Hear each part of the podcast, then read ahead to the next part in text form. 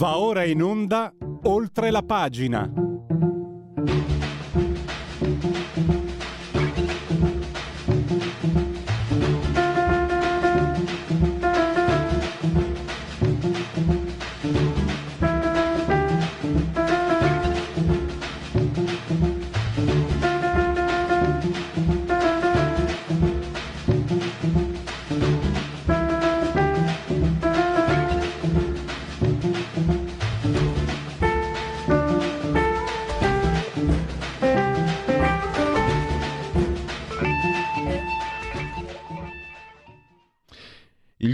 Golpe più pazzo del mondo.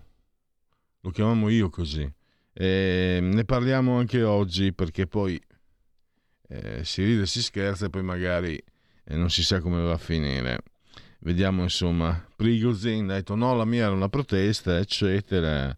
Eh, Putin che sembra far rientrare tutto. Insomma, ne parliamo con l'addetto ai lavori Mirko Molteni di Libero. C- poi eh, sentiremo, state attenti se avete a che fare con mutui et similia, perché eh, fa presto la Lagarde. Ma la, la, pensate, la Lagarde la difendono anche, a parte che è di centrodestra, a dire la verità. Quando era ministro delle finanze in Francia, nel 2007, tranquilli, la, la tempesta è passata, il peggio è passato, e poi scoppiò il subprime. Poi eh, fece guadagnare un sacco di soldi a Bernard Tapie, venne condannata ma con la pena non applicata. E adesso continua ad alzare i tassi, 7 in, dal, dal, dal, luglio mi sembra, 2022, e sta di fatto che per i mutui già sono maggiori, i mutui a tasso variabile già sono maggiorati del 50%, si arriverà nelle previsioni a, a una maggiorazione del 72%. Ne parleremo con Marino Longoni perché Italia Oggi 7, di cui lui è direttore, darà anche dei, ci sono anche dei suggerimenti, ci sono le tabelle, ci sono degli schemi per cercare di eh, parare il colpo. Comunque lei lo fa in nome del green, eh, del verde la Lagarde. E quindi, come dicevo ieri, parlavamo con la mia compagna di sera, dicevo, guarda che bello, moriremo tutti di fame, ma con i polmoni sanissimi. E adesso, eh, poi parleremo con il dottor Corrado Cone di una figura, un letterato, che è stato ucciso dai fascisti. Ma stranamente non viene ricordato come è successo con altri. Io è stato ucciso giova- giovanissimo, insomma, aveva 25 anni, le conseguenze di, di una raid fascista. Perché poi ho scoperto, era una lacuna, lui era anche antisocialista, cioè era un liberale, cioè era Piero Gobetti. E adesso allora abbiamo Mirko Molteni che anche, mh, è uno storico eh, di storia militare, storia aeronautica e scrive sul libro. Benvenuto ai nostri microfoni, bentornato Mirko. Buona giornata a te e a tutti gli ascoltatori. Prima di chiudere vi anticipo anche che con Mirko parleremo di un libro Laggiù dove si muore, il Vietnam dei giovani italiani della legione straniera gli dicevo proprio ieri a Mirko, io vengo dalla provincia e eh, da ragazzo mi ricordo che si sentiva, non erano casi frequenti, ma, ma diciamo qualche legionario senza pretese l'avevamo anche noi in, in, paese. Ma adesso parliamo di quello che sta succedendo, parliamo anche con... Um, con, con, Mirko eh, di quello che era stato all'inizio era il più, quello che si vedeva di più, eh, Utkin, eh, che ieri comunque pare stesse portando con, ieri, con, l'altro ieri conducendo la brigata Wagner verso eh, Mosca. Mirko, io ho detto il golpe più pazzo del mondo, e sto scherzando col fuoco?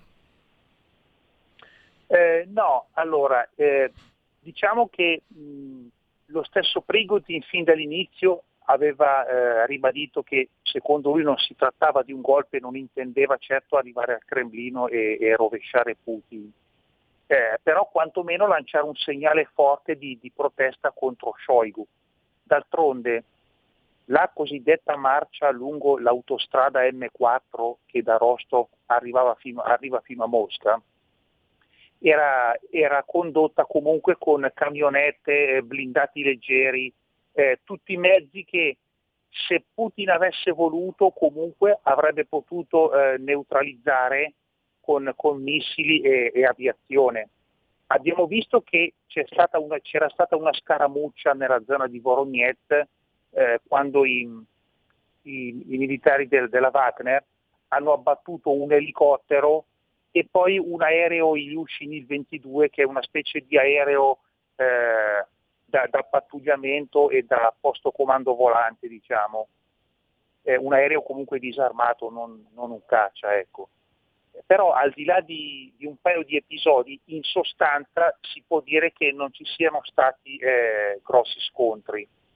E la marcia, tra l'altro, è partita dopo che eh, comunque Shoigu aveva eh, rifiutato eh, così quel, di eh, rispondere alla, alla, richiesta di, di Prigozhin di un colloquio eh, a quattro occhi presso il quartier generale di Rostov, perché appunto nelle prime ore Prigozhin aveva occupato Rostov e aveva chiesto appunto che Shoigu immediatamente eh, si recasse lì per conferire con lui e per chiarire la questione del temuto assorbimento della Wagner nel, nelle forze armate russe. Ora, la situazione, per come la vediamo nelle ultime ore, in sostanza sembra essersi eh, risolta comunque a favore di Putin, nel senso che eh, nelle, nelle, ultime dichiarazioni delle scorse ore il presidente russo in sostanza ha, dato, ha, ha posto la Wagner di fronte a un'alternativa, cioè o voi, voi, voi mercenari entrate nel, nell'esercito regolare russo o tornate a casa dalle vostre famiglie, dai vostri amici, oppure vi spostate in Bielorussia. Quindi l'opzione bielorussa, d'accordo con Lukashenko che ha fatto da mediatore per l'accordo, eh, si è presentata come quell'opzione che, eh, per così dire, ha permesso a tutti di, di salvare la faccia. Infatti, vediamo che dalle notizie delle ultime ore Prigozhin si è recato a Minsk. Eh, in sostanza si, si, può dire che la Wagner, ora bisogna vedere in questi giorni come evolve la situazione, ma si potrebbe dire che probabilmente la, la Wagner come brigata mercenaria indipendente potrebbe continuare a esistere però con quartieri generali in Bielorussia. Quindi mm. sotto l'egida di Lukashenko, però di fatto in modo sotterraneo ancora, ancora eh, perseguendo gli interessi di Mosca, perché di fatto la Bielorussia è, è un protettorato eh, della Russia. Tra l'altro non si ricorda mai che eh, fra i due stati, fra Russia e Bielorussia, vige da alcuni anni una, una sorta di trattato di unione, loro la chiamano unione statale, che teoricamente eh, li, li confedera, per cui Russia e Bielorussia in teoria è come se fossero un po' confederati, come se fosse come dire, un, un, embrione in piccolo di una nuova Unione Sovietica, ecco, detto mm. molto Mirko, in maniera scusami, molto semplicistica. Scusami, ho detto eh, scherzo col fuoco perché poi ho il tuo articolo davanti di oggi, rischio catastrofe, l'obiettivo dei russi è la centrale atomica di Zaporizia. Eh, cosa mi dici? Ah beh, questo sì, il, il discorso dei, dei, combattimenti nella zona di Zaporizia con la centrale nucleare, questa è, è un'altra questione, nel senso che comunque eh, gli ucraini accusano i russi di, di, avere minato quattro dei sei reattori della centrale, eh, però è un'accusa che effettivamente sembra un po', un po' dubbia perché di fatti è singolare che dagli Stati Uniti l'Istituto per lo studio della guerra, ISV, eh, che comunque mh, è un istituto di analisti che eh, comunque tendenzialmente è sempre stato più pro Kiev, però ha, ha rilevato che il rischio, il rischio di, una, di, un'azione del genere contro, contro la centrale nucleare, cioè di un vero e proprio attentato organizzato dagli stessi russi, è, è molto, è molto labile perché eh, ne risulterebbero assai più danneggiati i russi stessi sulla loro sponda del Dnieper che non i soldati ucraini. Quindi... Eh, Mirko, un'altra cosa, scusami, torno, torno un passo indietro. Sì. Eh, su Prigozhin, allora, i simpatizzanti di Putin hanno detto c'è la CIA dietro, quelli che invece, gli antipatizzanti, ah, come si fa a dire che c'è la CIA? Io in questo mi sento neutrale. Beh, eh, mi, non mi sembrerebbe strano se ci fosse la CIA, perché non è che la CIA eh, sia un istituto di, di opere pie, eh, però no, ovviamente certo, la, non la so... CIA non... comunque ha, nella sua storia ha anche armato dittatori, figuriamoci, voglio dire. Eh, bisogna vedere fino a che punto, nel senso che la CIA può avere delle talpe ovunque, anche nella stessa Wagner, visto che comunque anche la Wagner è una compagnia mercenaria con eh, così, eh, russi e anche non russi che, che, che vi si arruolano a, a, titolo privato, quindi qualche talpa probabilmente ce l'hanno. Bisogna vedere se fino a che punto, se, se hanno delle talpe che sono in realtà soltanto degli osservatori e quindi riferiscono quello che accade dentro la Wagner, oppure se invece eh, si tratta di eh, persone magari vicine a Prigozhin che possono averne influenzato le decisioni. Bisogna vedere che tipo di talpa è eventualmente.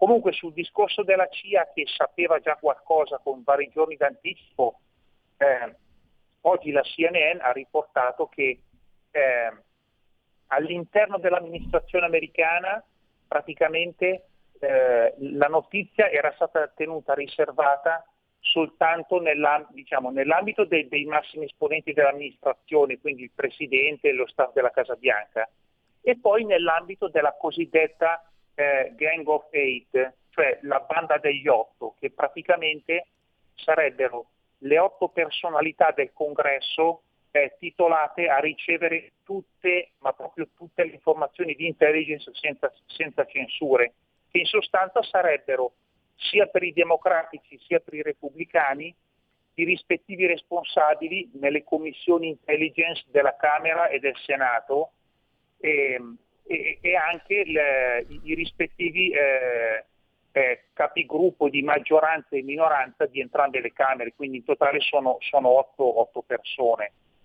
E quindi sul discorso della de, conoscenza di, dell'intelligence americana di, eh, di questo presunto o, o, o, inscenato golpe da parte di Prigozhin eh, comunque dà adito a, a molte speculazioni, anche perché poi la stessa informazione gli Stati Uniti l'hanno condivisa solo con pochi alleati, perché eh, sempre la CNN da, da, da, sue fonti, da sue fonti anonime ha scritto che secondo testimonianze di anonimi ufficiali eh, praticamente solo gli inglesi e pochi altri alleati sono stati informati eh, in, in, anticipo di, di, questa marcia di Prigozhin in preparazione.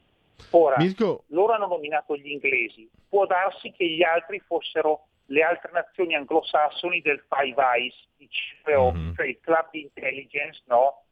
composto dagli Stati Uniti, Gran Bretagna, Canada, Australia e Nuova Zelanda, che sono praticamente i, tutti i paesi anglosassoni eredi dell'impero britannico e sono i paesi con cui gli Stati Uniti condividono più dati di intelligence, mentre altri alleati come la Francia, l'Italia, eccetera, sono più di serie D, quindi non dicono tutto tutto certo. agli altri Mirko, alleati.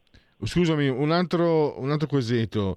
Eh, il nemico di, di Prigozhin, Shoigu, che guarda caso aveva annunciato l'ingaggio di 20 compagnie mercenarie. Ti chiedo un po' la figura di questo generale, ma anche un, tu che sei uno storico. Eh, mi ricordo, insomma, sono eh, memorie liceali, il declino dell'impero romano coincide con l'impiego di forze mercenarie. La stessa Venezia, quando deve ricorrere sempre la Serenissima, che non era una forza belligerante, però le sue le faceva. Nel momento in cui ha sempre meno risorse, diciamo, native, chiamiamole così, inizia il certo. declino. Eh, il fatto che la, che la, Russia abbia così bisogno di forze mercenarie è un segno di declino o è una peculiarità della situazione russa? Allora, nel caso, nel caso del, de, dell'annuncio di, di Shoigu di voler eh, così contrattualizzare 20 compagnie di volontari per, eh, diciamo, da, da, da, affiancare all'esercito russo, ora in molti si sono chiesti se non fosse stata magari un, un, una sorta di, di, schiaffo morale diretto proprio a Prigozhin, proprio per, per rinfacciare alla compagnia Wagner voi non ci servite più il che poi lo, lo, ha, portato, lo ha, portato, a, in sostanza a, a organizzare questa ribellione. vedendo come, come, si sono svolte le cose nelle ultime ore, con la, la Wagner praticamente si può dire ormai diciamo, esiliata in Bielorussia, sembrerebbe quasi perfino che, che magari sia stata quasi una, una sorta di, di, di, trappola quasi per provocare Prigozhin. Potrebbe essere un'interpretazione, però ripeto, siccome tutto si, si gioca nel, nel filo diciamo, del, degli ultimi giorni, delle ultime ore, gli avvenimenti sono ancora in evoluzione e non si può dire esattamente quale sia la verità dietro. Sicuramente il ricorso ai mercenari storicamente è sempre stato rischioso, infatti già Machiavelli ammoniva il principe, no? diciamo il principe, lui intendeva la figura ideale di un governante eh, saggio e anche spregiudicato, invitava il principe a, a non, non, fidarsi dei mercenari perché sono volubili e poi soprattutto i mercenari, quelli molto bravi, poi pretendono di più. La Cina, Mirko, la Cina sta lì, sta aspettando su, in riva al fiume?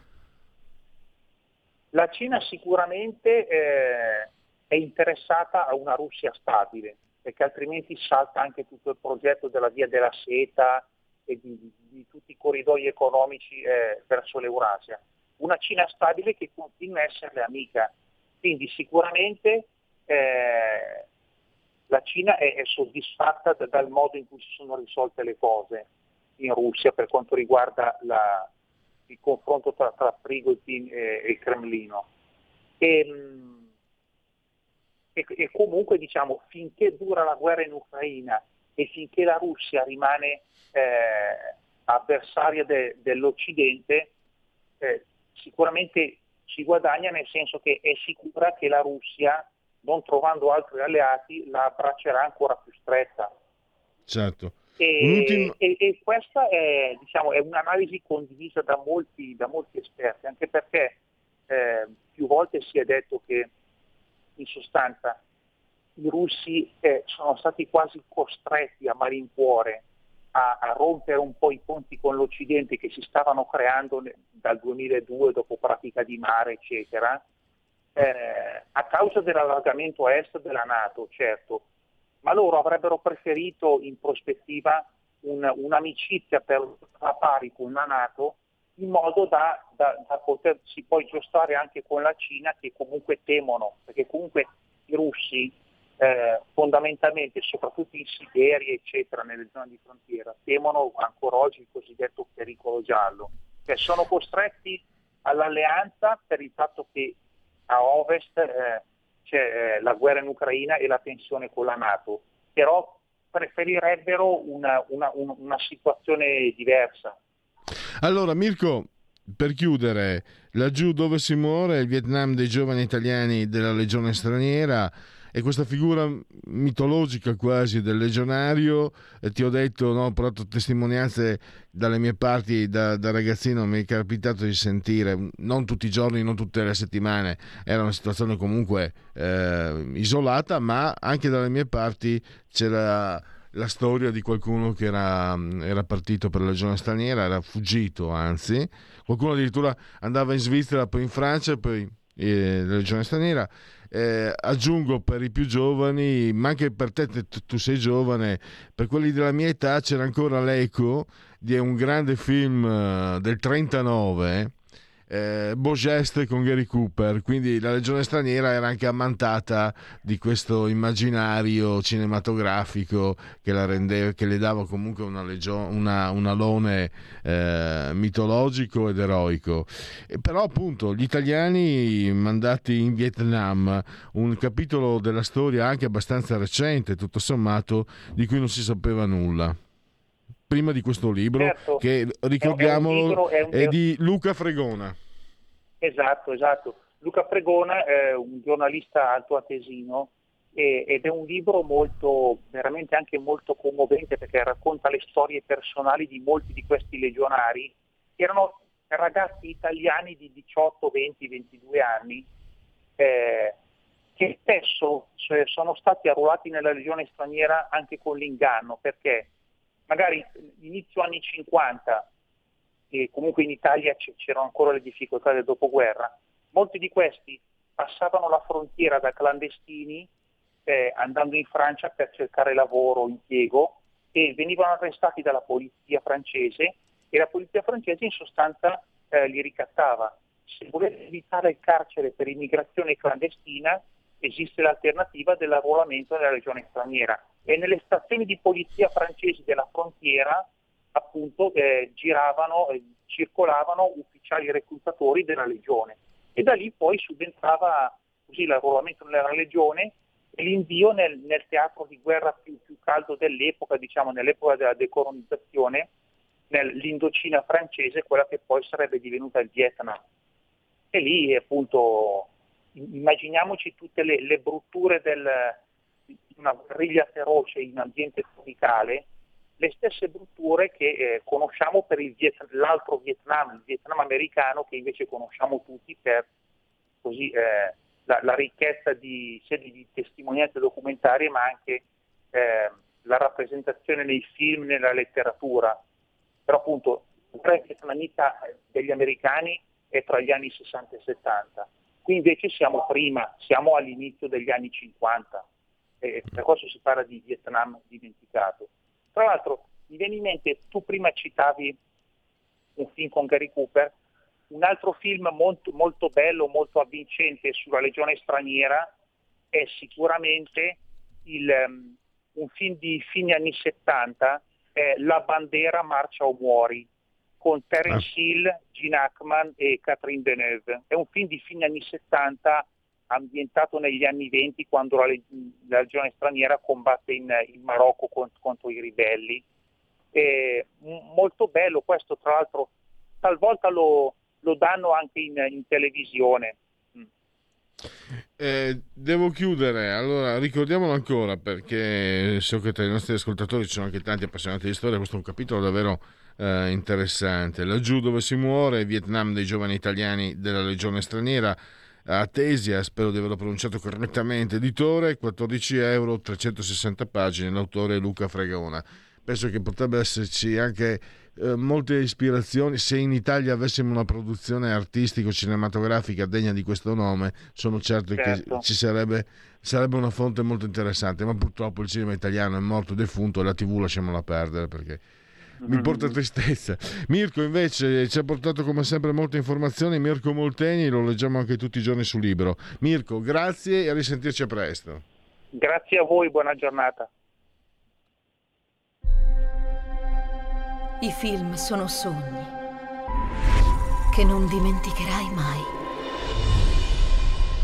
Che genere di film faremo? Movie Time, la magia del cinema. Ogni sabato dalle ore 16.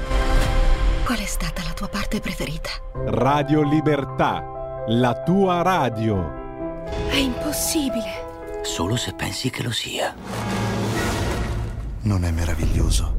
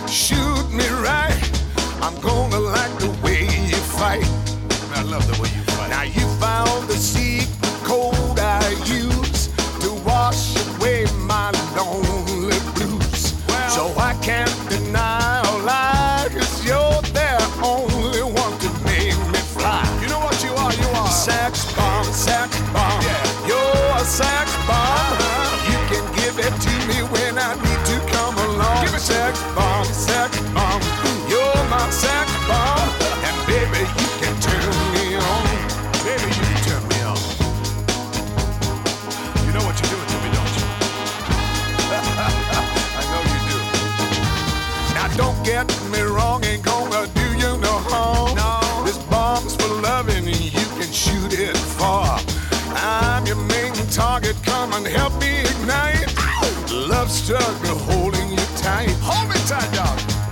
Make me explode, although you know the route to go to sex me slow. And yes, I must react to claims of those who say that you are not all that. sex bomb, sex bomb,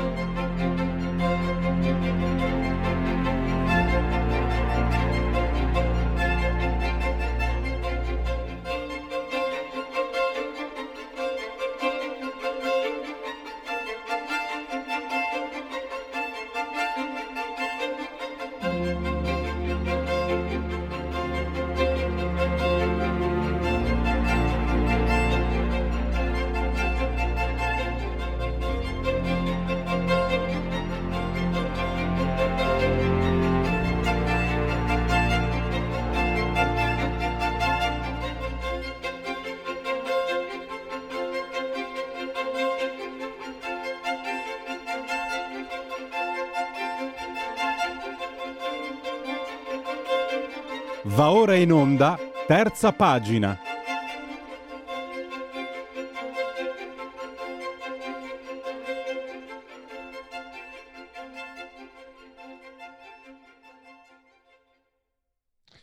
E devo dire, mh, come sempre, grazie al nostro ospite perché leggendo il suo articolo ho eh, recuperato una lacuna, credo fosse parecchi anni fa. Eh, Piero Gobetti, ucciso dai fascisti, conseguenza di, una, di, una, di un eh, pestaggio fascista. Però chissà perché Piero Gobetti lo- eh, non viene citato come un martire come succede in altri casi. E mi, mi sono anche accorto, dopo aver letto l'articolo di domenica di Corrado Cone, che una trentina d'anni fa Piero Gobetti era nominato, poi nel corso degli anni è sempre stato come cancellato. Invece è una figura, vi dico solo, l'ho letto, l'ho letto su- sull'articolo di Ocone, che aveva fond- diretto riviste come La Rivoluzione Liberale, Il Baretti, Energie Nuove, dove scriveva gente, non so se mi spiego, Eugenio Montale, Curzio Malaparte, poi gli erano vicini Gaetano Mosca, Giuseppe Prezzolini, ed è morto a 25 anni, cioè pensate cosa poteva fare. Anzi, eh, Corrado, dottor Ocone è in collegamento, intanto so che è in via Skype, anche se io qui non riesco a vederlo, Beh, l'importante è che lui riesca a sentirmi. Benvenuto, dottor Ocone, e, e grazie per essere qui con noi. Allora, sì, eh, posso, mi sente? Sì, dottor Ocone, no, voglio farle una domanda. Cosa certo. poteva fare un, un, chiamiamolo intellettuale, anche se oggi il nome è un po', questo, questa definizione è un po' in ribasso, cosa poteva fare un, un, giovane intellettuale come Piero Gobetti se i fascisti non l'avessero ucciso a 25 anni? Perché a 25 anni fondare, dire, dirigere queste riviste con nomi che insomma sono, sono il massimo, anche forse siamo, siamo vicini al massimo della narrativa della poesia mondiale.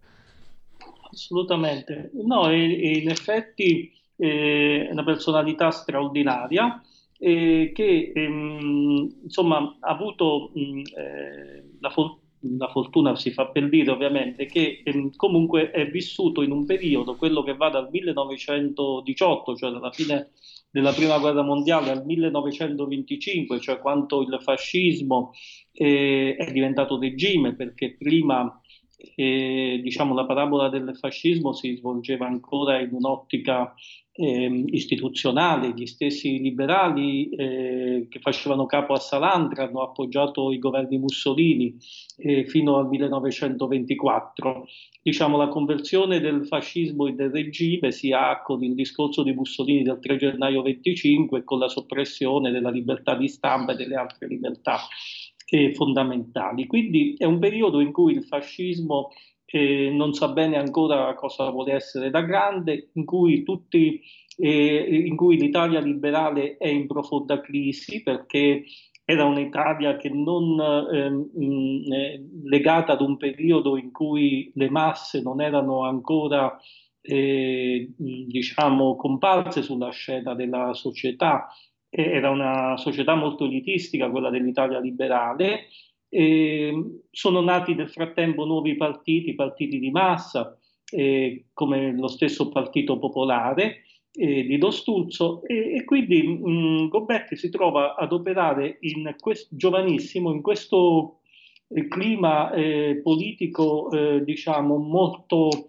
caotico, e, ehm, anche violento se pensiamo alle Biennio Rosso, si trova ad operare in una città, Torino, che è un vero e proprio laboratorio eh, sia dal punto di vista industriale, economico, sono gli anni in cui eh, la, la, Fiat operaia che conosciamo ora si va formando, sia eh, da un punto di vista culturale.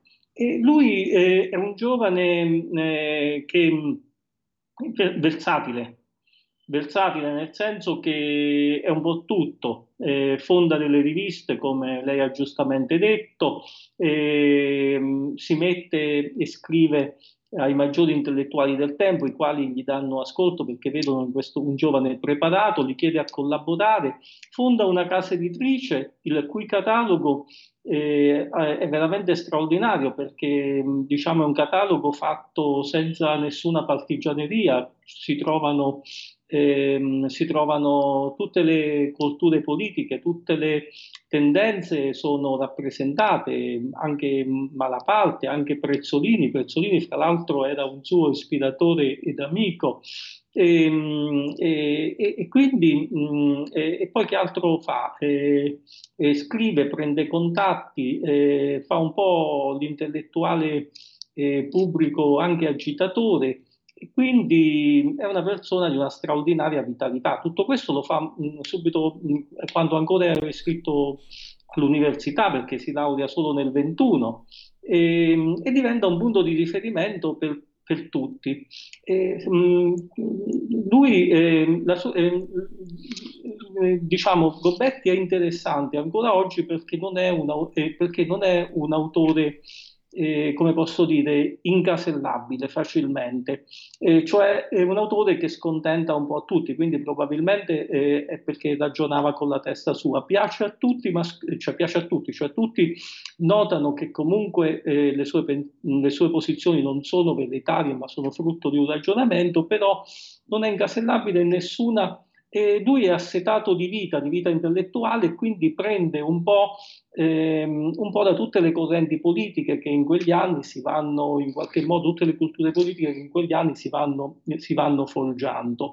Si può dire che eh, però ehm, eh, lui ehm, sostanzialmente eh, ha due grossi eh, maestri. Eh, uno che poi a un certo punto disconoscerà e, e l'altro invece che è stato maestro nel senso vero della parola perché ha seguito le sue lezioni universitarie. Il primo è Giovanni Gentile, perché lui aderisce all'idealismo eh, di Gentile, eh, usa delle parole ancora nel 21 eh, insomma, veramente entusiaste sull'idealismo come filosofia ultima, eh, definitiva in qualche modo, eh, ovviamente con toni anche un po' giovanili e l'altro maestro Luigi Einaudi di cui lui segue le lezioni e di cui fa propria soprattutto eh, una, la concezione della vita come lotta. Eh, infatti ehm, eh, Einaudi aveva, eh, credeva che, non credeva il liberalismo di, di Einaudi un liberalismo conflittualistico, secondo lui la società matura soltanto attraverso lo scontro di idee, interessi eh, contrapposti che poi si organizzano secondo, eh, secondo un ordine ehm, spontaneo sostanzialmente. Quindi mh, la società si realizza dal basso e questo è attraverso eh, non una concordia, un'armonia, ma attraverso lo scontro delle forze eh, e anche delle idee che partecipano appunto all'agone sociale. Questa idea in qualche modo eh, è fatta propria da, mm, no in qualche modo, è l'idea che fa proprio in senso sostanziale Gobetti e che spiega un po' tutta la sua adesione. E, ehm, allora, eh, Gobetti scontenta un po' tutti, scontenta persino i liberali, liberali che, mm, soprattutto quei liberali eh, come studiosi del rango di Giuseppe Bedeschi, per esempio, di Noco Francesco, che hanno una concezione un po' schematica del liberalismo, cioè nel senso che ehm, si, hanno in testa un modello astratto di ciò che è liberale, Gobetti non vi aderisce appieno e quindi parlano di un liberalismo inautentico, di un falso liberale, eh, cioè mh, lo hanno scritto nei loro libri questi autori.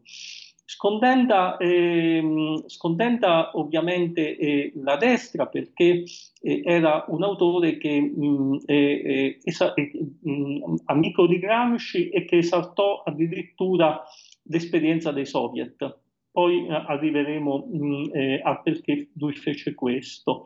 E è un autore quindi, eh, però è un autore che, mh, mm, che, non piace nemmeno ai comunisti, i quali appunto mh, mm, in più lettere lo stesso Gramsci dice, eh, no, Gramsci in qualche modo l'ha sempre difeso, ma persone vicino a Gramsci lo accusavano a Gramsci di dare troppo, troppo credito a una persona che credeva eh, nella libertà individuale, che credeva nella proprietà privata, che credeva insomma in, in, alcuni capisaldi liberali.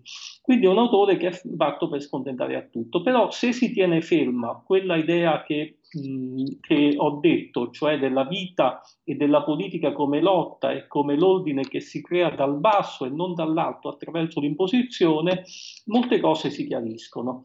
E, mh, io ne ho curato per l'editore storica di Francesco Giubilei un'antologia di testi eh, gobettiani, uscita mh, proprio in questi giorni, e nella quarta di copertina ehm, ho, mh, mm, ho, riprodotto proprio questa frase di, eh, di Gobetti che mi sembra molto significativa, importante proprio per capire il suo pensiero. Dice Gobetti, nessun cambiamento può avvenire se non parte dal basso, mai concesso né dall'Egitto, se non nasce nelle coscienze come autonoma e creatrice volontà di rinnovarsi e di rinnovare. Quindi lui era un critico del socialismo, inteso come statalismo, stato centralizzatore. Eh, lui credeva molto nelle autonomie locali, in questo influenzato anche ehm, da autori come Salvemini, era un federalista come lo era d'altronde anche Luigi Einaudi e quindi, e quindi, aveva questa idea di un potere che si crea dal basso, che non può essere imposto e vedeva nel socialismo eh, lo statalismo, il burocratismo, la centralizzazione quindi era un liberale fortemente critico del socialismo. Lui però eh, quando vide crearsi spontaneamente a Torino i consigli operai sul modello quel, dei soviet sovietici, e pensò appunto che stesse accadendo eh, questo, cioè che gli operai si stessero da soli senza un'ideologia di riferimento, perché lui non credeva nelle ideologie forti, dando una propria organizzazione e stavano quasi battendo i punti sul tavolo per dire anche noi esistiamo, quindi mettiamo sul tavolo la nostra forza per poter mh, cooperare tutti insieme mh, a, ad una società che è una società dinamica e non conflittuale, perché lui non credeva appunto nell'armonia sociale. E, e, e, quindi sicuramente era un abbaglio. L'abbaglio però si spiegava mh, in, nel fatto che eh, che eh, si spiegava anche teoricamente, perché anche lo stesso Gramsci, che, eh, che stava sempre a Torino, eh, aveva scritto un articolo famoso eh, dove diceva eh, che si intitolava La rivoluzione contro il capitale, perché diceva che in qualche modo eh, la rivoluzione che si stava svolgendo in Russia avveniva contro le previsioni fatte da Marx nel Capitale, perché era una rivoluzione che per intanto avveniva in uno Stato ancora sottosviluppato economicamente, mentre Croce, eh, mentre, Croce, mentre Marx aveva detto che la rivoluzione sarebbe avvenuta solo al culmine dello sviluppo industriale e capitalistico poi avveniva ehm, senza rispettare diciamo, tutte quelle regole che Marx aveva individuato come mh, la dittatura del proletariato, eccetera, questo almeno nel primo momento.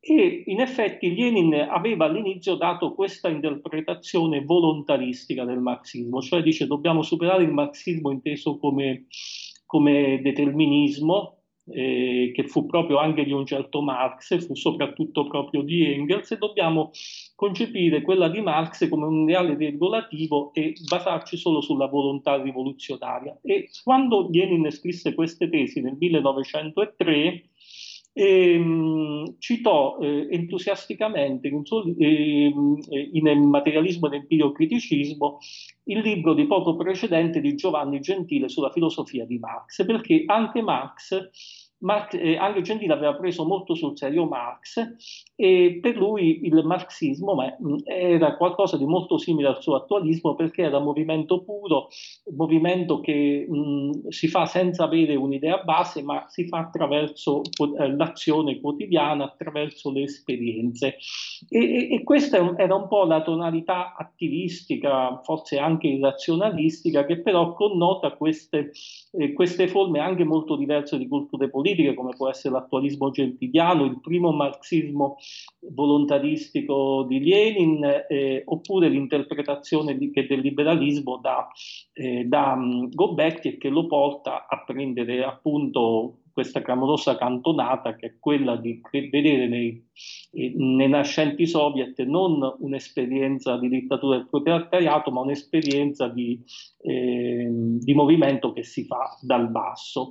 E, ehm, in questo libro che io ho curato per Storica sono raccolti i ritratti eh, di um, italiani eh, famosi perché eh, Gobetti aveva secondo me una grande capacità che era quella di mh, fare dei profili dei suoi contemporanei eh, che mh, riuscivano a mettere insieme il pensiero e il, profi- il profilo intellettuale e il profilo anche diciamo umano di questi personaggi e quindi eh, ci sono i ritratti di Prezzolini, i ritratti eh, di Missiroli, di Luigi Einaudi, di, di, Gaetano Mosca. Ecco, Gaetano Mosca era un altro professore conservatore, infatti mh, il saggio che, eh, che mh, Gobetti dedica a Mosca si intitola proprio Un conservatore galantuomo, che era professore a Torino, eh, fu solo nel 24 che diciamo vinse la cattedra, la prima cattedra di scienza politica a Roma e quindi si trasferì a Roma e Mosca aveva elaborato la teoria dell'elite, cioè secondo lui eh, la storia è, ehm, è, fatta da poche persone, dalle classi dirigenti, eh, dalle persone che appunto attraverso la lotta, attraverso la competizione emergono come le migliori. E Gobetti accetta questa tesi, cioè dice sì è vero, la lotta forgia ci, e, e, seleziona in qualche modo eh, i migliori, però, ehm, dice, eh, però, dice competi- però una società è vitale quando c'è una continua competizione fra l'elite, un cambio dell'elite, un ricambio diciamo, eh, politico, diremmo noi oggi, quindi, e, e, e, soprattutto c'è quindi mobilità sociale, perché le elite devono essere fondate su elementi di merito, esclusivamente di merito, non devono essere fondate su... Mh, eh, quindi lui, eh, il suo liberalismo aristocratico, perché lui crede che a governare eh, non, siano, non possano mai essere eh, diciamo, le masse, ma siano sempre delle aristocrazie. Ma queste aristocrazie sono tendenzialmente aperte a chiunque, eh, con le sue idee, con la sua azione, con la sua energia, riesce a, conquistarsi, eh, a conquistare il potere in una lotta che deve essere sempre incessante. E una società è tanto più vitale quando c'è questa circolazione delle ditte, cioè quando c'è mobilità sociale. Anche questo è un tema liberale perché mh, per i liberali mh, eh, il ricambio delle classi dirigenti è fondamentale perché anche le classi dirigenti più ben disposte, più, più diciamo, eccetera, eh, con, il, con il protrarsi del loro potere si eh, diventano essenzialmente delle caste. E, um, Lord Acton, che era uno dei grandi padri del liberalismo, diceva il potere assoluto corrompe, ma il, il, potere corrompe, ma il potere assoluto, cioè il potere che mh, non, non, si, eh, non ha possibilità di cambiarsi, eh, un po' come quello che so di Putin di, in Russia o di Xi Jinping per parlare dell'attualità oggi in Cina, eh, anche se eh, fosse un potere illuminato si corrompe strada facendo perché appunto non, nel, nel, nel, preservarsi eh, si trasforma in, ehm, eh, in, una clicca che insomma diciamo le classi dirigenti eh, di questo potere so, si trasformano in una clicca che perseguono solamente i propri interessi personali nazionali.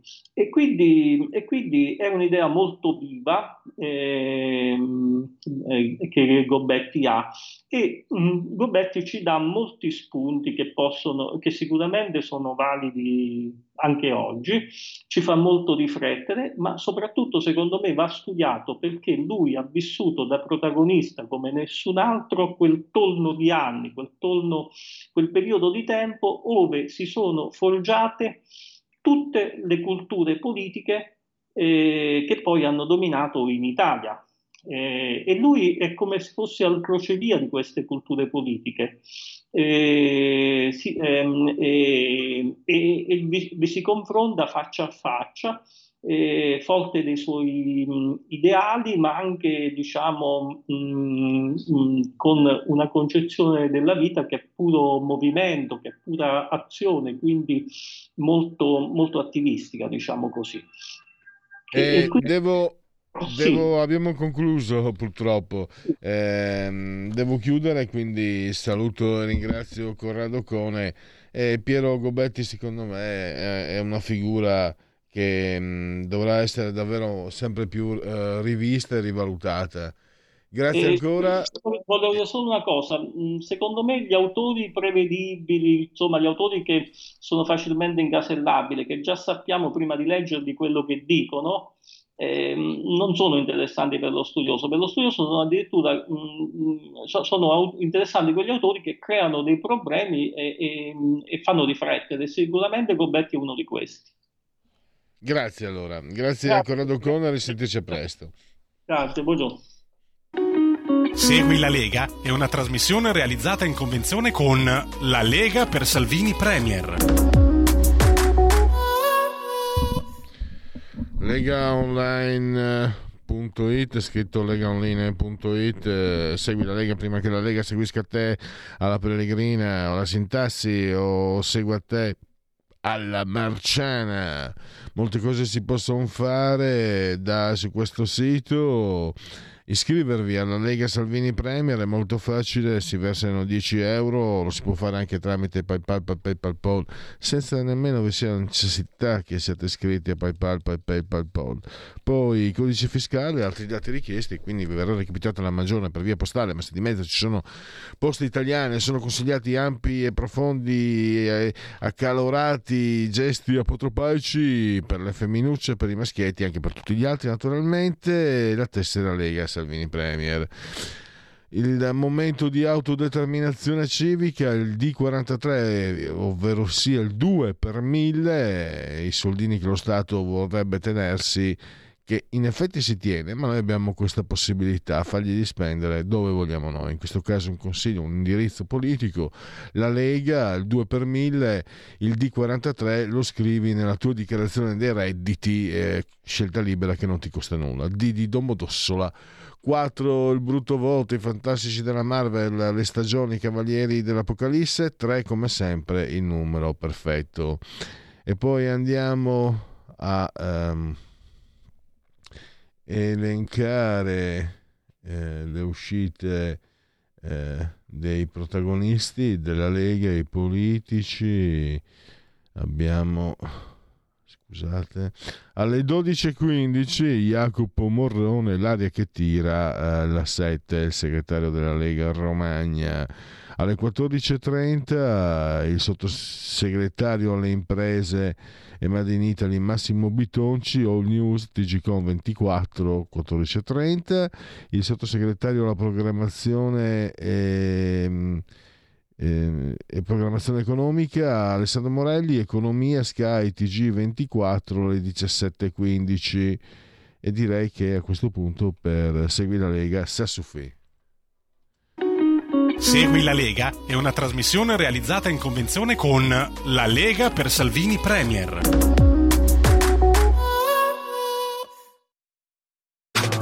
Stai ascoltando Radio Libertà. La tua voce libera, senza filtri né censura. La tua radio.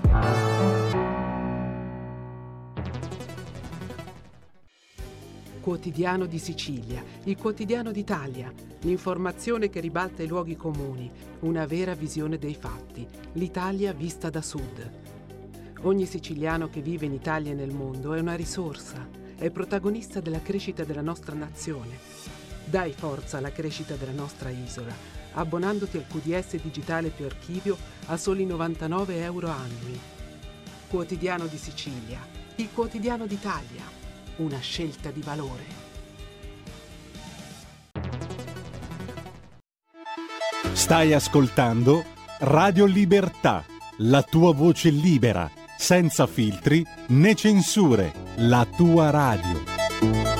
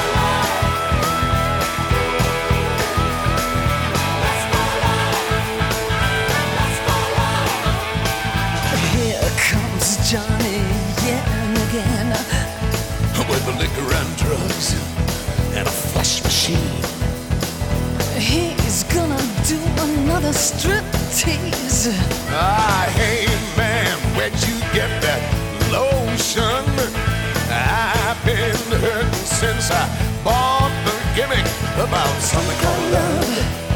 Yes, something called love. Well, that's like hypnotizing chickens. I'm just a modern guy. Of course, I've had it in the ear before. Lust for life, lust for life, lust for life, lust for life.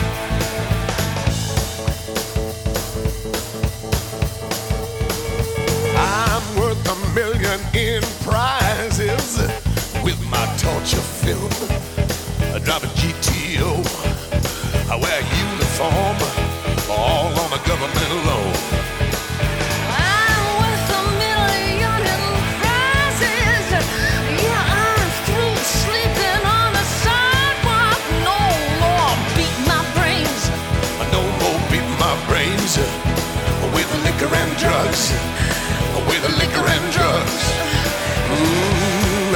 Just a modern guy. Of course, I've had it in the ear before. Lust for life, lust for life, lust for life, lust for life. I got lust for life, lust for life, ah. oh, lust for life, lust for life, lust for life, lust for life.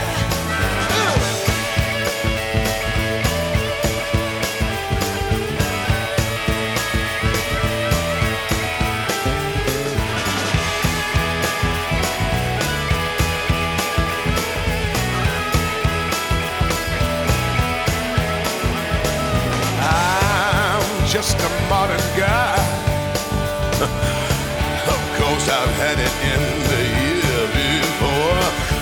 Lust for life, lust for life, lust for life, lust for life, lust for life, lust for life,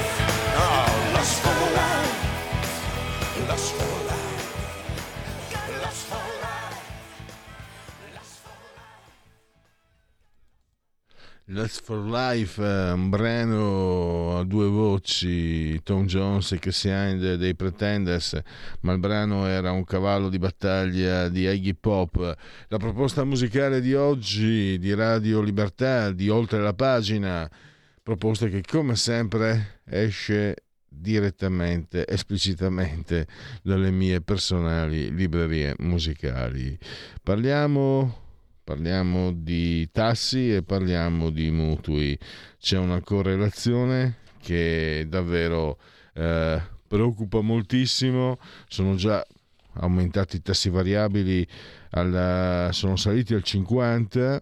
ehm, ci sono già sette aumenti da luglio 2022 e si, si parla di arrivare addirittura a, una- a un aumento del 70%, eh, per cento, del 72% se vi procurate, se non l'avete ancora fatto, vi procurate in edicola tutta la settimana fino a lunedì c'è Italia Oggi 7 la- oppure l'acquistate online, c'è anche un decalogo di consigli per cercare di eh, limitare i danni. Ma ne parliamo subito col direttore di Italia Oggi 7, Marino Longoni, che abbiamo eh, al telefono. Benvenuto direttore.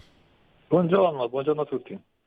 Eh, Marino, guarda, co- coincidenza, ho davanti a me l'ANSA, quello in chiaro, e noi siamo poveri, beh, noi ci permettiamo l'ANSA in chiaro. L'apertura è la GARD, un nuovo rialzo dei tassi a luglio.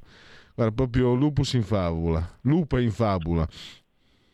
Eh, sì, beh, era più o meno scontato. Sì, Gli esperti dicono che fino a settembre ci sarà ancora questo aggiustamento, dopodiché dovrebbero cominciare a scendere. Intanto però eh, chi ha un mutuo da pagare si trova con rate più care del 50% e a volte anche di più, arrivano fino al 60-70% in più rispetto a quelle di due anni fa. E, e quindi abbiamo fatto questo, questo approfondimento per cercare di capire se ci sono degli strumenti per eh, venire incontro ai debitori. Da una parte chi il mutuo ce l'ha già, dall'altra parte chi lo deve chiedere, che si trova forse in condizioni ancora peggiori rispetto a chi ce l'ha già perché è più difficile ottenere un mutuo non solo perché i tassi sono più alti, no? se consideriamo che un anno e mezzo fa si poteva avere un mutuo all'1,1%, 1,10%, adesso si arriva come minimo al 3,50%, ma questo aumento dei tassi importa eh, anche una conseguenza che spesso non viene detta, ma viene sempre applicata, e cioè di fatto le banche applicano una regola non scritta per cui non concedono un mutuo se eh, il debitore non è in grado di dimostrare che ha un reddito più di tre volte superiore al- all'importo della rata, cioè la rata deve essere almeno 30 non sopra il 30% del, del reddito di chi va a chiedere il mutuo. Questo significa che con l'aumento dei tassi e l'aumento delle rate eh, abbiamo fatto un caso, eh, una, una persona che va a chiedere un finanziamento di 150 mila euro da restituire in 25 anni, bene, eh, prima ave- avrebbe avuto una rata di 572 euro, ora una rata di 750, vuol dire che prima se la poteva permettere con un reddito di circa 1800 euro al mese. Adesso dovrebbe avere un reddito di 2300 euro al mese, altrimenti il mutuo non le avranno. E, e, questo è un problema soprattutto per, per, i giovani che magari non hanno dei redditi così alti e quindi non riescono in nessun modo ad ottenere un mutuo. Comunque, eh, se volete vi posso raccontare le, le, le 10 regole che abbiamo individuato sì, per, sì, sì. Che poi in realtà sono 11 perché ce n'è un'altra. Eh, chi, chi si trova in particolari condizioni, cioè giovani con meno di 36 anni, oppure eh, famiglie monogenitoriali con figli minori, eh, ha l'opzione più interessante, quella di avvalersi della, della, disposizione peraltro prorogata da poco fino al 30 settembre, eh, che si chiama garanzia statale per i mutui sulla prima casa dei giovani, che è, è veramente interessante perché consente di accedere a un mutuo a condizioni molto favorevoli. Occorre però che ci siano alcune condizioni cui, più, tra le quali le più importanti sono appunto meno di 36 anni oppure famiglie con un solo genitore e figli minori. Per gli altri abbiamo cercato di mettere insieme questo decalogo, eh, vabbè, eh, per, per, chi eh, ov- ovviamente non tutte le regole possono essere applicate da tutti, però insomma potrebbe essere qualche idea interessante per qualcuno. Prima regola, chiedere alla banca di rinegoziare i termini del rimborso, a volte funziona, a volte non funziona, insomma dipende un po' dalla disponibilità della banca a venire incontro. Oppure eh, per chi ne ha la possibilità, cioè ha un capitale da parte, estinzione anticipata del mutuo, perché a questo punto non conviene più magari pagare rate così alte, estinzione anticipata che può essere parziale o completa. Oppure poi si può richiedere, si può provare a richiedere una surroga, cioè spostare il prestito da, dalla banca attuale a un'altra che magari offre condizioni migliori. Eh, altra possibilità, avvalersi della clausola opzione tasso misto, dove è prevista per passare dal variabile al fisso. Qui il legislatore è intervenuto facilitando questo passaggio dal variabile al fisso. Il problema però è che il fisso eh, andava preso prima, adesso è abbastanza alto. Oppure si può rinegoziare il mutuo appunto passando dal, dal variabile al fisso e viceversa. Eh, è un'opzione che è consentita a tutti, ma bisogna vedere quando conviene. Eh, laddove possibile si può far valere l'opzione salta rata, bisogna però che questa opzione sia prevista nel contratto di mutuo, quindi magari questo consente di tirare un po' fiato, saltare una rata e poi riprendere a pagare. In alcuni casi si può fare ricorso al fondo Gasparini, cioè fondo di solidarietà per la sospensione delle rate mutui prima casa a favore di lavoratori in cassa integrazione o che hanno perso il lavoro, oppure liberi professionisti o partite IVA con difficoltà economiche o cooperative edilizie. Occorrono però eh, occorre sia la presenza di queste particolari condizioni. Si può anche tentare di proporre alla banca un saldo e stralcio, cioè un accordo con cui eh, il, il debitore si impegna a versare una somma inferiore rispetto a quella dovuta.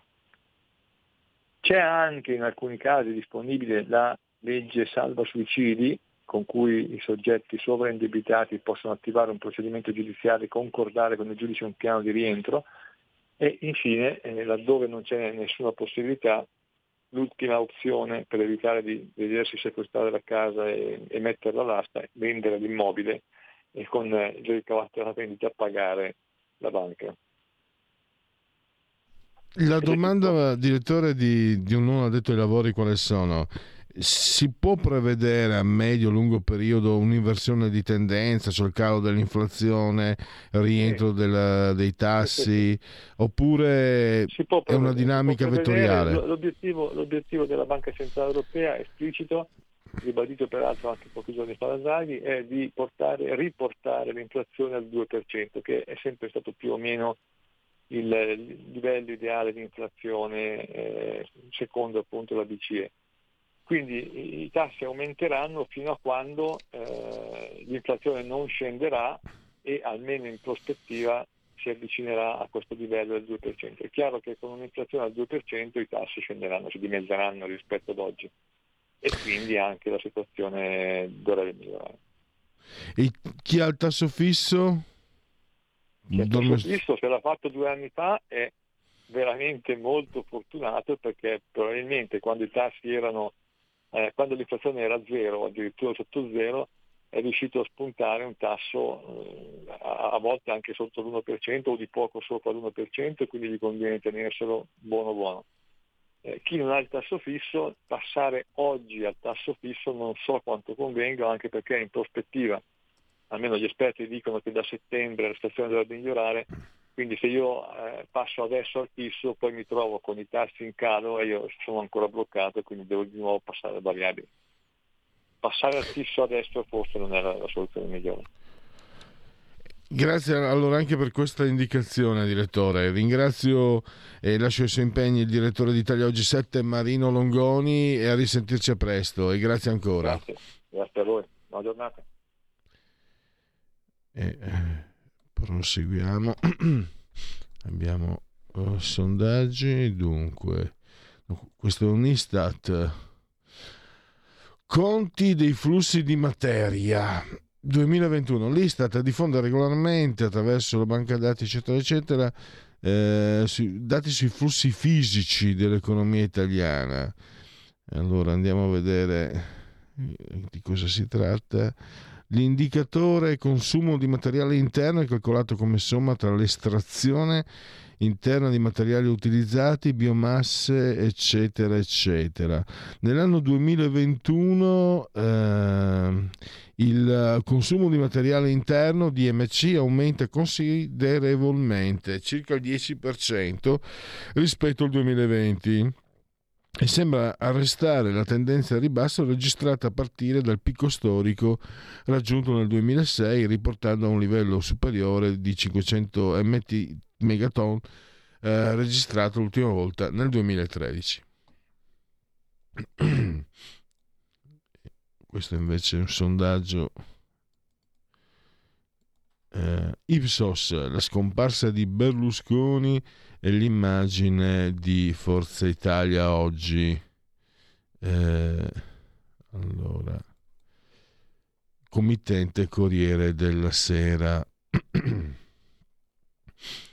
la scorsa settimana è morto. Se dovesse tracciare un bilancio complessivo dei 30 anni di attività politica di Berlusconi, per lei personalmente sarebbe bilancio positivo per il 42, negativo per il 39, non si pronuncia il 19.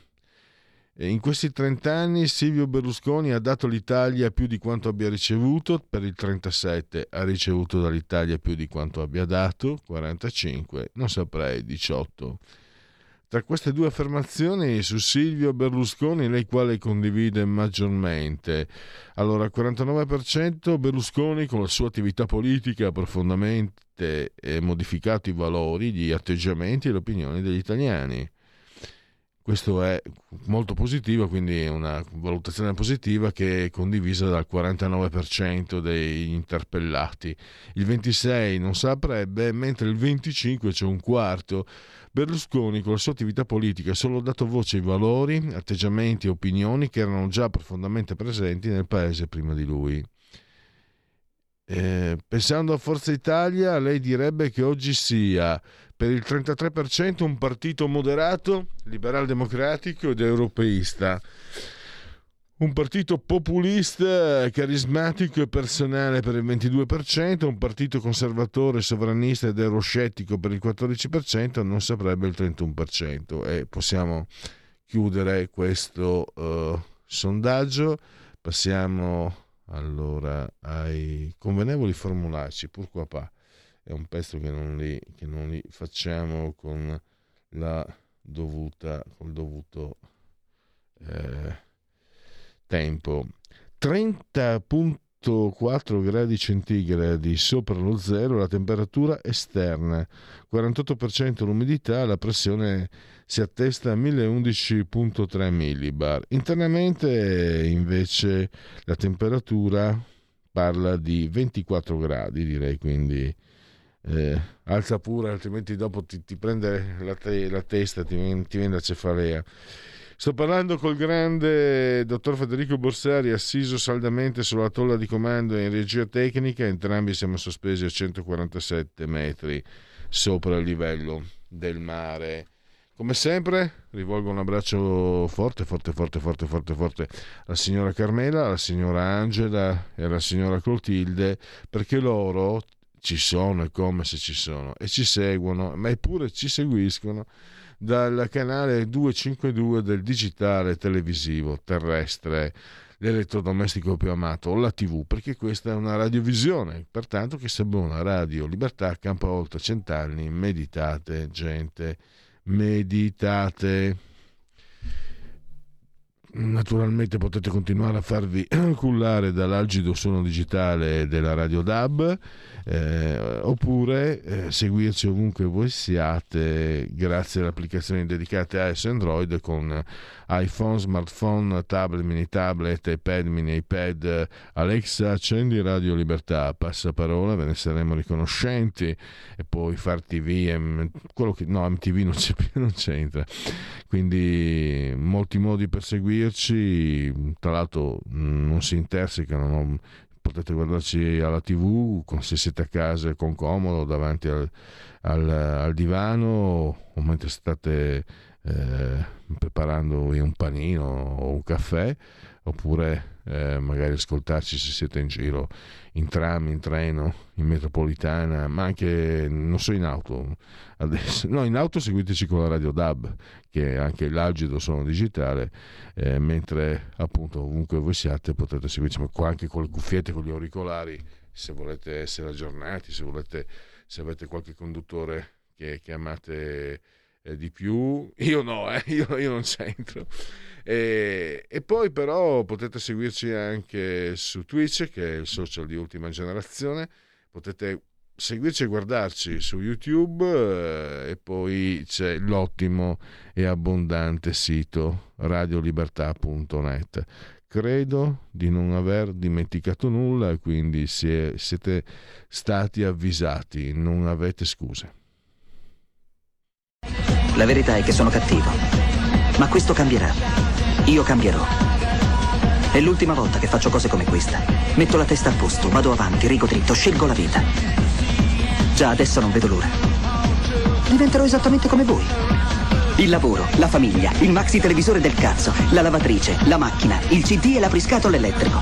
Buona salute, colesterolo basso, polizza vita, mutuo, prima casa, moda casual, valigie, salottoli tre pezzi, fai da te, telequiz, schifezze nella pancia, figli, a spasso nel parco, orario d'ufficio, bravo a golf, l'auto lavata, tanti maglioni, Natale in famiglia, pensione privata, esenzione fiscale, tirando avanti, lontano dai guai, in attesa del giorno in cui morirai.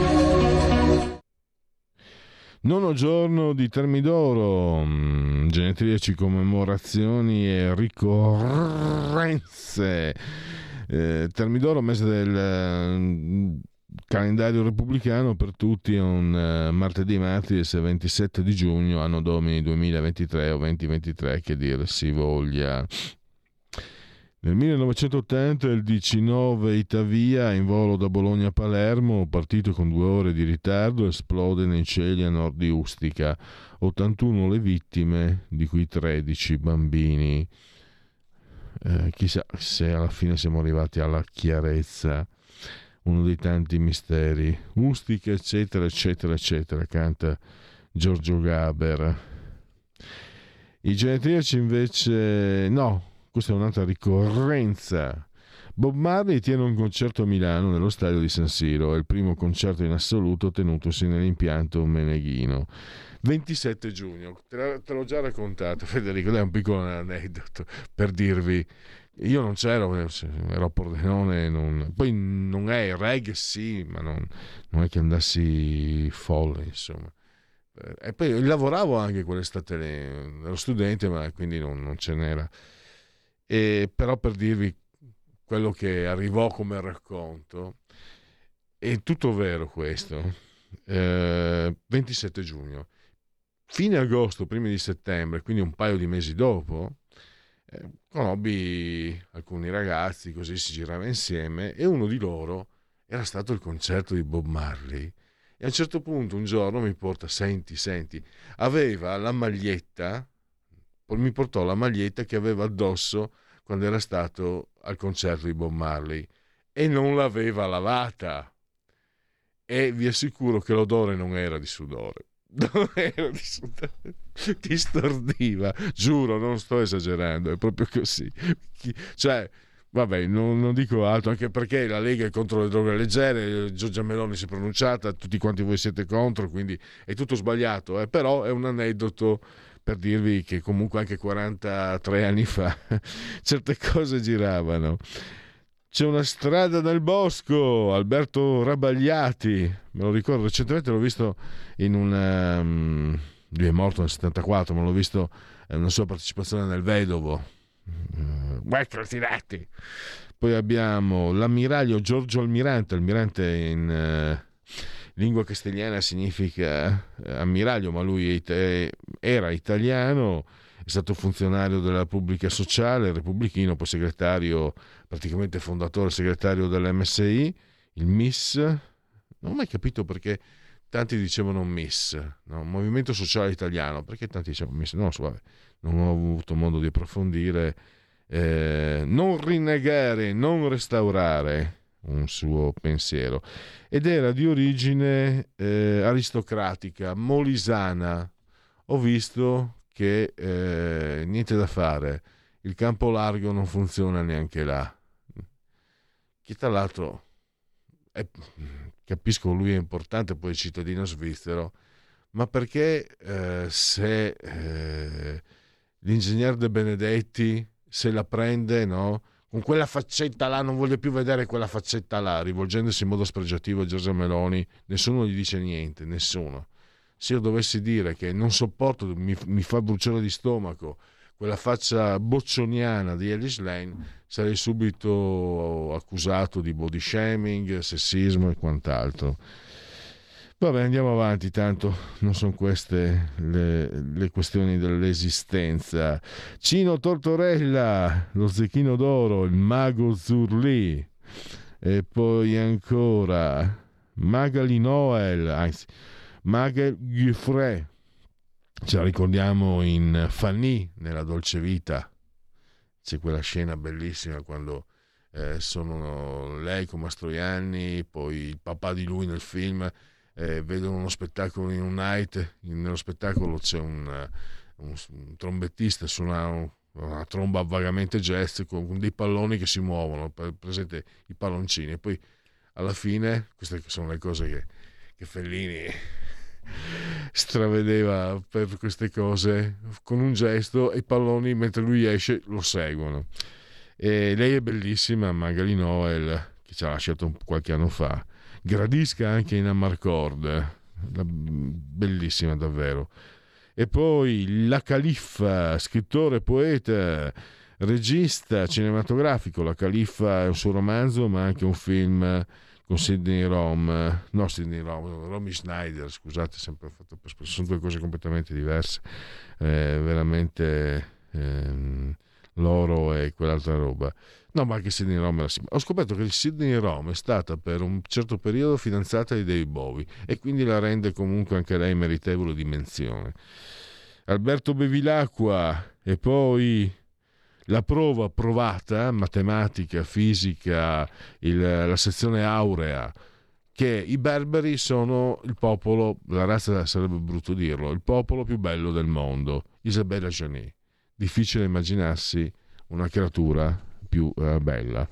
E so, e so da parte eh, femminile che molte donne considerano molto bello Zinedine Zidane sinceramente sì, anche a me sembra un bell'uomo, ma le donne me lo confermano, anche lui berbero.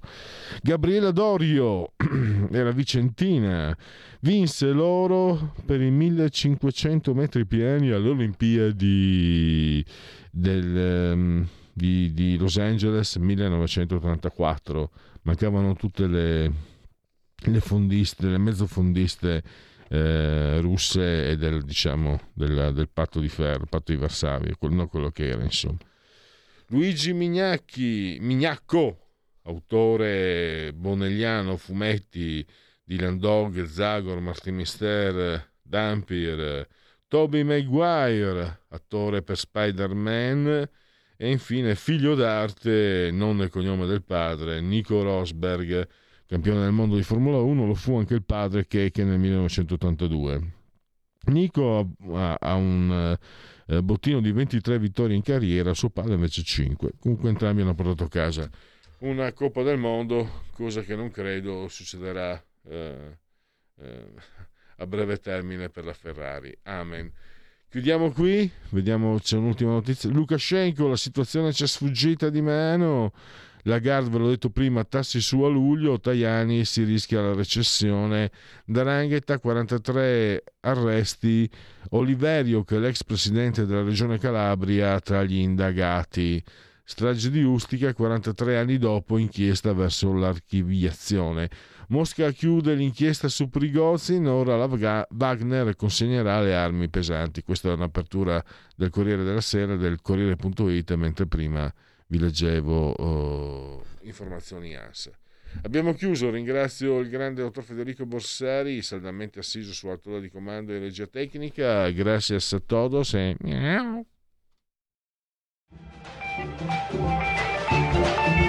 Avete ascoltato oltre la pagina.